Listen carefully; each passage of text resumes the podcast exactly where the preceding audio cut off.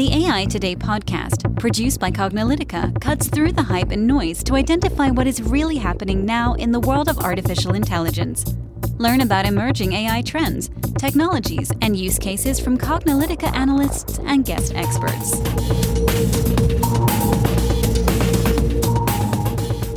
Hello, and welcome to the AI Today podcast. I'm your host, Kathleen Walch. And I'm your host, Ronald Schmelzer. And uh, as mentioned, we, we've been going quite a bit in many different series here for AI today. So we're down like in our seventh series, a uh, seventh season here at AI today, almost 400 episodes. And you know, one of the things we realized is that well, there's so much to talk about AI, we won't run out of topics. You might think 400 episodes of AI, aren't you going to start repeating yourself? The answer is not really. I mean, we do repeat ourselves somewhat sometimes, but every time we do, we dig deeper and the thoughts evolve further. And I think that's one of the great things about AI. You know, we thought, you know, AI was uh, hot and interesting back when we started AI today in 2017. It's like even hotter now. It's hard to believe. But that's because it's becoming part of everybody's daily life.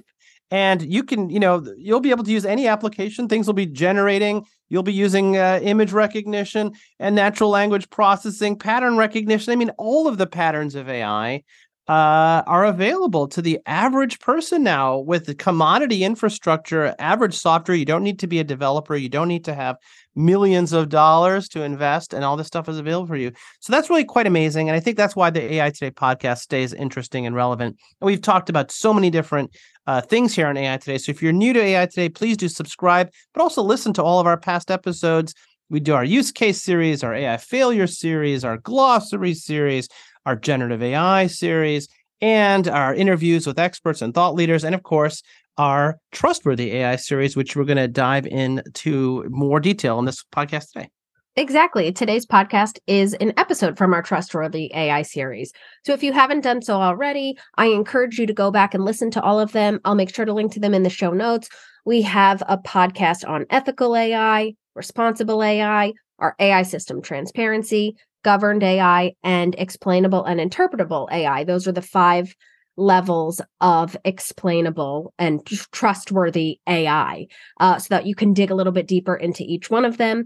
We also uh, today are going to be talking about it's an excerpt from our training on data and AI laws and regulations. We always talk about how data is the heart of AI. So, data laws and regulations are obviously going to have an impact on AI. And so that's why we have grouped it together because it's important to understand data, AI laws, and regulations, and just at a fundamental level, how they really are shaping and transforming this technology. Yes, of course, as with any transformative technology, laws and regulations are going to be uh, slower to be adopted and be created in general. But we want to and also it's always a moving target right? Laws and regulations are always being created. So again this is just an overview of this topic so that you have a high level understanding of what laws and regulations are out there right now and why you should be in concerned and understand them but it's important to also talk about data and AI laws and regulations because data is a really critical part to AI. You know, we always say data is the heart of AI. So if we're thinking about that, then we need to look at laws and regulations around that. So you know, as with any transformative technology, laws and regulations may be slow to catch up. So that's done for a variety of different reasons. Sometimes you don't want to get too ahead of the laws and regulations because you don't want to basically let criminals and others know how to work around those laws.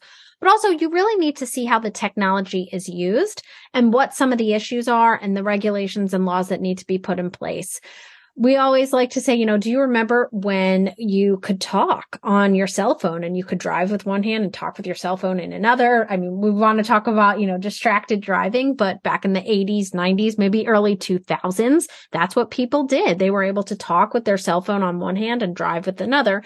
Now we have laws around the use of cell phones in cars. So sometimes it just takes some time to catch up with it.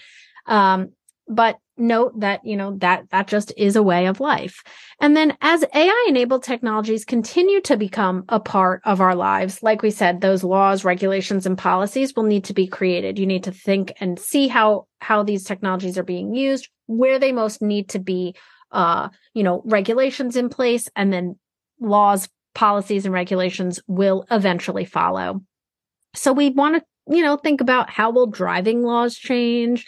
When autonomous vehicles start to become more prevalent on the road how how will things like driver's license how will that change? How will you get issued them anymore? You know is it going to be like a autonomous vehicle operator license rather than an actual driving license? How will we inspect driverless vehicles? You know we think about all these different things and these are all that uh, things that need to come into play. That's just with autonomous vehicles. Think about other uh, you know uh, technology that how is that going to impact us? So really how will the laws around data and privacy change as well? And when we're talking about, you know, AI helping us be more creative as human beings, and we're using AI to maybe enhance our capabilities with music and art and writing, who's going to eventually own those rights? Especially with generative AI, this is becoming a really hot topic where who owns the art that is created or the articles that are written from generative AI. And then we also need to think about things, you know, if robots become uh, more prevalent in our lives and we continue to engage and interact, especially with AI enabled robots, you know, will robots begin to have rights? And uh, will we need to have regulations around that? And will we have certain laws governing what they can and cannot do? So as this technology continues to evolve over time, these are questions and topics that definitely are going to continue to be raised.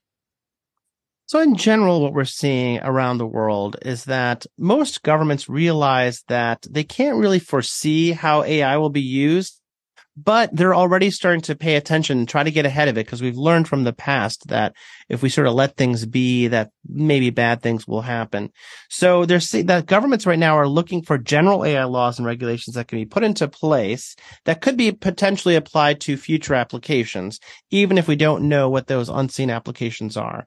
And so, and it depends a little bit of where you are in the world. In Europe, in Europe in particular, tend to be slightly more regulatory postures to be more stringent, especially around the use of data, uh, of sharing, of of protection, of safety, of the regulating the AI of use or for creation of systems. So, uh, you know, that's that's really very important. What's happening there the US tends to be a little more business friendly and laissez faire. Uh, we have a light regulatory posture. However, we see the impact of bad systems on the public. And so we have a somewhat, uh, tightening regulatory posture. So you should expect more regulation to happen, even when we don't, when we have our big tech companies operating here. So we're focusing, trying to make sure that we don't stifle the growth in the industry, but at the same time, provide a little bit of guidance, especially since in the United States, states have laws too. And a lot of the things that have to do with, say, autonomous vehicles are left up to the states. So there's a little bit of that. Now, what's happening in the rest of the world in Asia, they tend to be very light on AI regulation, uh, mainly because a lot of those systems tend to either be centrally controlled or have different perspectives on the issues of data privacy and individualism and things like that. And I think the rest of the world is just kind of waiting and seeing what's happening. So it's all over the place. And if you're an organization whose customers and technology has impact globally, you basically have to go with who's got the stringent approach. Because if you're operating in one of those environments that have really stringent controls, first of all, you have to operate with their laws and you have to comply. And it's very difficult to operate looser in other places and stricter in some places. So what ends up happening is that the strictest laws end up winning, even if they're not in the geography where you're based. Exactly. So that is important. And, you know, we talked about AI relevant data privacy laws and regulations. So at a global scale, data privacy really does have that highest degree of regulation. I think that a lot of individuals have started to understand their data footprint a lot more. So the trend is towards those restrictive policies. If you are a multinational organization or you're working in different regions, like Ron said, you really need to think about the most stringent laws and regulations and work towards them. The General Data Protection Regulation, GDPR, lots of organizations now, the multinational organizations are complying with that. So even though it's a European regulation, it is becoming you know, sort of a de facto worldwide law because multinational organizations need to comply with that. In the United States, we do have data privacy laws as well. A few of them, uh, you know, that people know about and are important to understand the Children's Online Privacy Protection Act, HIPAA, and also California, the state of California has a Consumer Privacy Act of 2018. So that gives customers more control over the personal information. Again, that is state law, but if you are operating in that state and other states, then maybe you'd like to just take the posture of complying with that for everybody.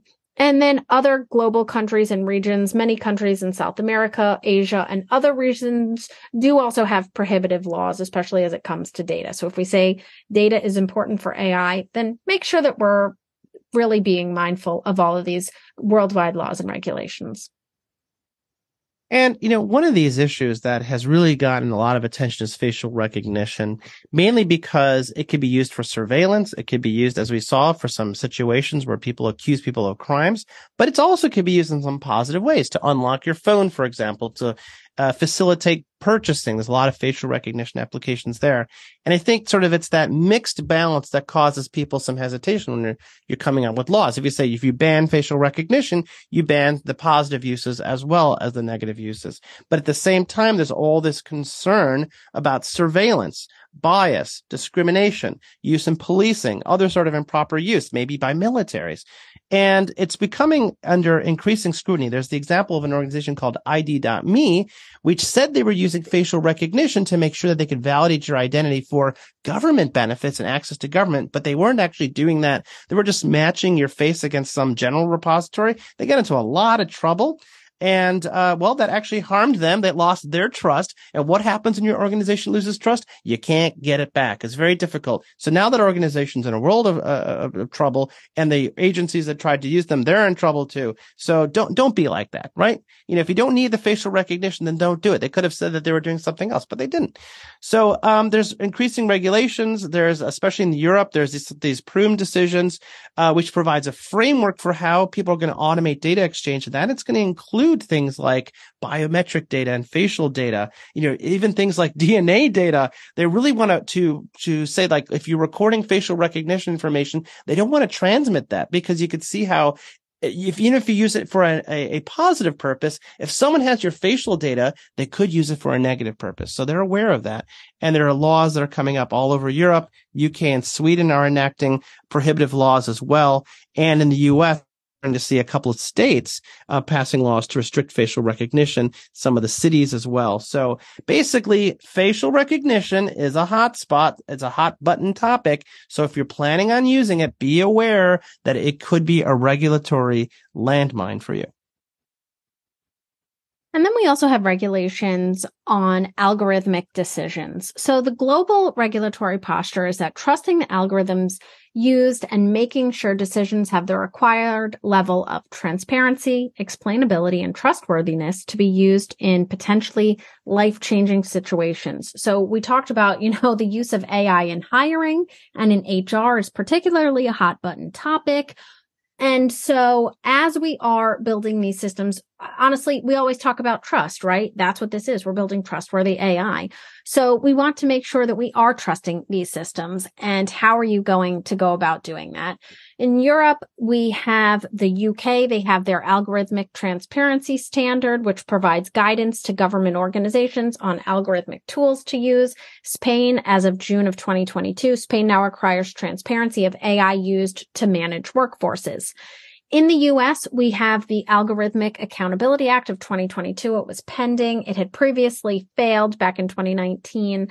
Um, but so, you know, if it is passed, the idea behind it is that the bill would require large tech companies to perform bias impact assessment of any automated decision making systems that maintain, that make critical decisions. So really, you know, and then different law, different states also have different um, rules and different cities as well. So Colorado prohibit, prohibits insurers from using any external customer data and information sources, as well as any algorithms or predictive models that use external customer data and information sources in a way that unfairly discriminates. Illinois has their Artificial Intelligence Video Interview Act that prevents the use of AI for HR without a human in the loop. So if you're working in those states, you need to think about that. And then New York City, their council passed a bill regulating employers and employment agencies the use of automated employment decision tools in making employment decisions this all comes down to trust, right? These now we're starting to see these rules and regulations and laws in place because we want to make sure that people are trusting these systems. So as we are looking at algorithmic decision making, really look at that global regulatory posture and then within either your country, your region, or your state. So there's lots of other laws and regulations pertaining to AI ethics and bias and fairness. And you should assume that governments are going to start if they aren't already paying more attention to this because there's an increasing push for these AI systems to operate within these acceptable levels of transparency and trust and use data that can be properly vetted and verified to avoid issues of either the system inducing bias or human induced bias. And there's not really, honestly, there's not really many laws now for AI ethics, bias, or fairness, but, but you can see where government regulators are going. You know, many companies are trying to address this on their own. And so you as an organization, the more that you can provide this trust, the more you don't have to wait for the government to do something about it. And then you have no choice to do it. So get ahead of it. Don't wait for governments to come up with laws because these are real issues of trust. You know, people really want to, to use your system. So don't do things to make them concerned about how biased or how fair or how ethic your system are, especially if they're making, you know, like potentially life changing decisions. We are starting to see some of it. There's the Danish Financial Statements Act, which say that you, that every Danish company must have some sort of policy for data ethics in their management report. That's kind of more about of a statement than prevent, you know, or actual regulation. There's a proposed AI Act from the EU, which actually I think is coming out now, which addresses a lot of the issues of AI in terms of different levels of acceptable risk. Uh, it doesn't really talk specifically about ethics and bias in terms of re- specific regulations, but it, it probably will and will come into that. And there's really, you know, in the US, not as much, but there's a lot of awareness of the impact of AI on ethics, bias, and fairness. So as I said, we want people to trust the systems. You're building systems of trust and it's up to you to do that. Don't wait for the laws to get there because by then it'll be too late. Then you may have to shut down your system. So get ahead of it, build those systems of trust and do things in a way that you want your customers to actually enjoy working and using your system. So we hope you enjoyed that overview. Now, here's the thing about laws and regulations. Uh, they're constantly changing. Even now, I mean, there's some things in the works in the US and EU and all over the world. So uh, we will probably come back and revisit this topic. But this is definitely something that we focus on in our training and education. And in specifically, we focus on this and, and, a couple of things that we do. One of the th- core things that we do is our CPMAI training and certification, which is a certification for AI project management. It's a way of running AI projects to maximize success, avoid the problems, give you a very specific formula and strategy for which to run AI projects, right? Someone actually just told us recently that it's common sense. We think so too. figure out what you, what what what problem you're solving. Figure out what data you need. Uh, figure out how to make your data work to to to build the thing that's going to solve the business problem. Then evaluate your model to see if it actually solved the problem and actually works. And then figure out how to get it out in front of people and actually use, and then redo the whole thing. Seems so obvious. But so many people just like rush into their AI project. Let's build something, and then later like, oh, we don't have the data. It's like, well, yeah, it's like you know, let's build a skyscraper and then figure out how many windows we need. I think it's a little bit too late at that point, right? So um, it's a very rational methodology. The core of it, as mentioned, CPMAI already version seven Thousands of people have been certified. This is something we hope that employers who are listening to, this out there and others who are trying to hire people, work with people on AI projects, you should demand that they have not just skills that they've gotten from some coding school or some MIT on building a model. They should know how to do things in the right order. CPMAI is the industry's only vendor neutral certification for AI project management and the most respected, been around for a long time. A lot of big organizations are, are based on it. You should use it. Well, I mention it because one of the we have uh, multiple levels of CPMAI training. One of those is CPMAI Plus E, which is our most comprehensive, and that leverages, in addition to the methodology, the Trustworthy AI Framework, which is an approach to not only building uh, systems that uh, AI systems that work, but to building trustworthy AI systems. You can learn more about a CPMAI if you're interested at, at our Cognilytica site, C-O-G-N-I-L-Y-T-I-C-A dot com slash CPMAI. I think we also link it at aitoday.live slash CPMAI. You could get an intro course, intro to CPMAI there as well.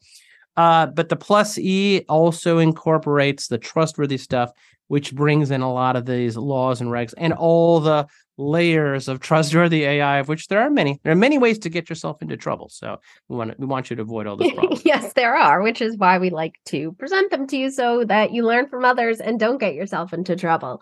And actually, CPMAI plus E is our most popular CPMAI uh, training and certification that people are signing up for because they see the benefit of it. And a lot of people have been reaching out to us and saying that, you know, they'd like to learn more, which is one of the reasons why we started our Trustworthy AI series so that we could go into the five layers in more detail, share it with our podcast listeners, and then things that you need to be aware of. So I will link to all of our trustworthy AI episodes in the show notes in case you haven't listened to any of them. And if you're interested in learning more, we also have a trustworthy AI framework workshop that we do with our clients. Some of our podcast listeners have reached out to us about this, and we've actually gone on site and worked with them and also done it virtually as well. So if you are interested in learning more, about our Trustworthy AI Framework workshop, definitely reach out. You can reach out to us in a number of different ways. You can go to cognilytica.com, you can go to aitoday.live, or you can find us on LinkedIn. All of those ways are great ways to get a hold of us if you're interested in learning more. And if you haven't done so already, make sure to subscribe to AI Today. As we mentioned, we're in the middle of a number of series right now, podcast series. And that's been thanks to you, our listeners, to let us know what you're most interested in. So, as I mentioned, this is a trustworthy AI series. We also have a generative AI series that we've done because everybody's talking about generative AI these days. So we wanted to have a podcast that goes over, you know, at a high level, what is generative AI, applications of generative AI, what it's good for, what it's not good for, some of the challenges and drawbacks to using generative AI, which not everybody is talking about, and also some of the gotchas and things you need to be careful of and things you need to be consider considering so that you don't get screwed if you're going to use generative AI. So definitely make sure to stay stay subscribed so you can get notified of all of our different podcasts. We also love when you reach out to us, as I said, or if you want to rate our podcast. We love five star reviews and we love feedbacks and comments as well. Go to um, you know, any of your favorite podcast providers. We're on Spotify, we're on Google, we're on uh, Apple Podcasts. So reach out to us and uh, definitely leave a rating there as well. We love to hear from our listeners. Like this episode and want to hear more? With hundreds of episodes and over 3 million downloads, Check out more AI Today podcasts at aitoday.live. Make sure to subscribe to AI Today if you haven't already on Apple Podcasts, Spotify, Stitcher, Google, Amazon, or your favorite podcast platform. Want to dive deeper and get resources to drive your AI efforts further? We've put together a carefully curated collection of resources and tools, handcrafted for you, our listeners, to expand your knowledge, dive deeper into the world of AI, and provide you with the essential resources you need. Check it out at aitoday.live slash list. This sound recording and its contents are copyright by Cognilytica, all rights reserved. Music by Matsu Gravas. As always, thanks for listening to AI Today, and we'll catch you at the next podcast.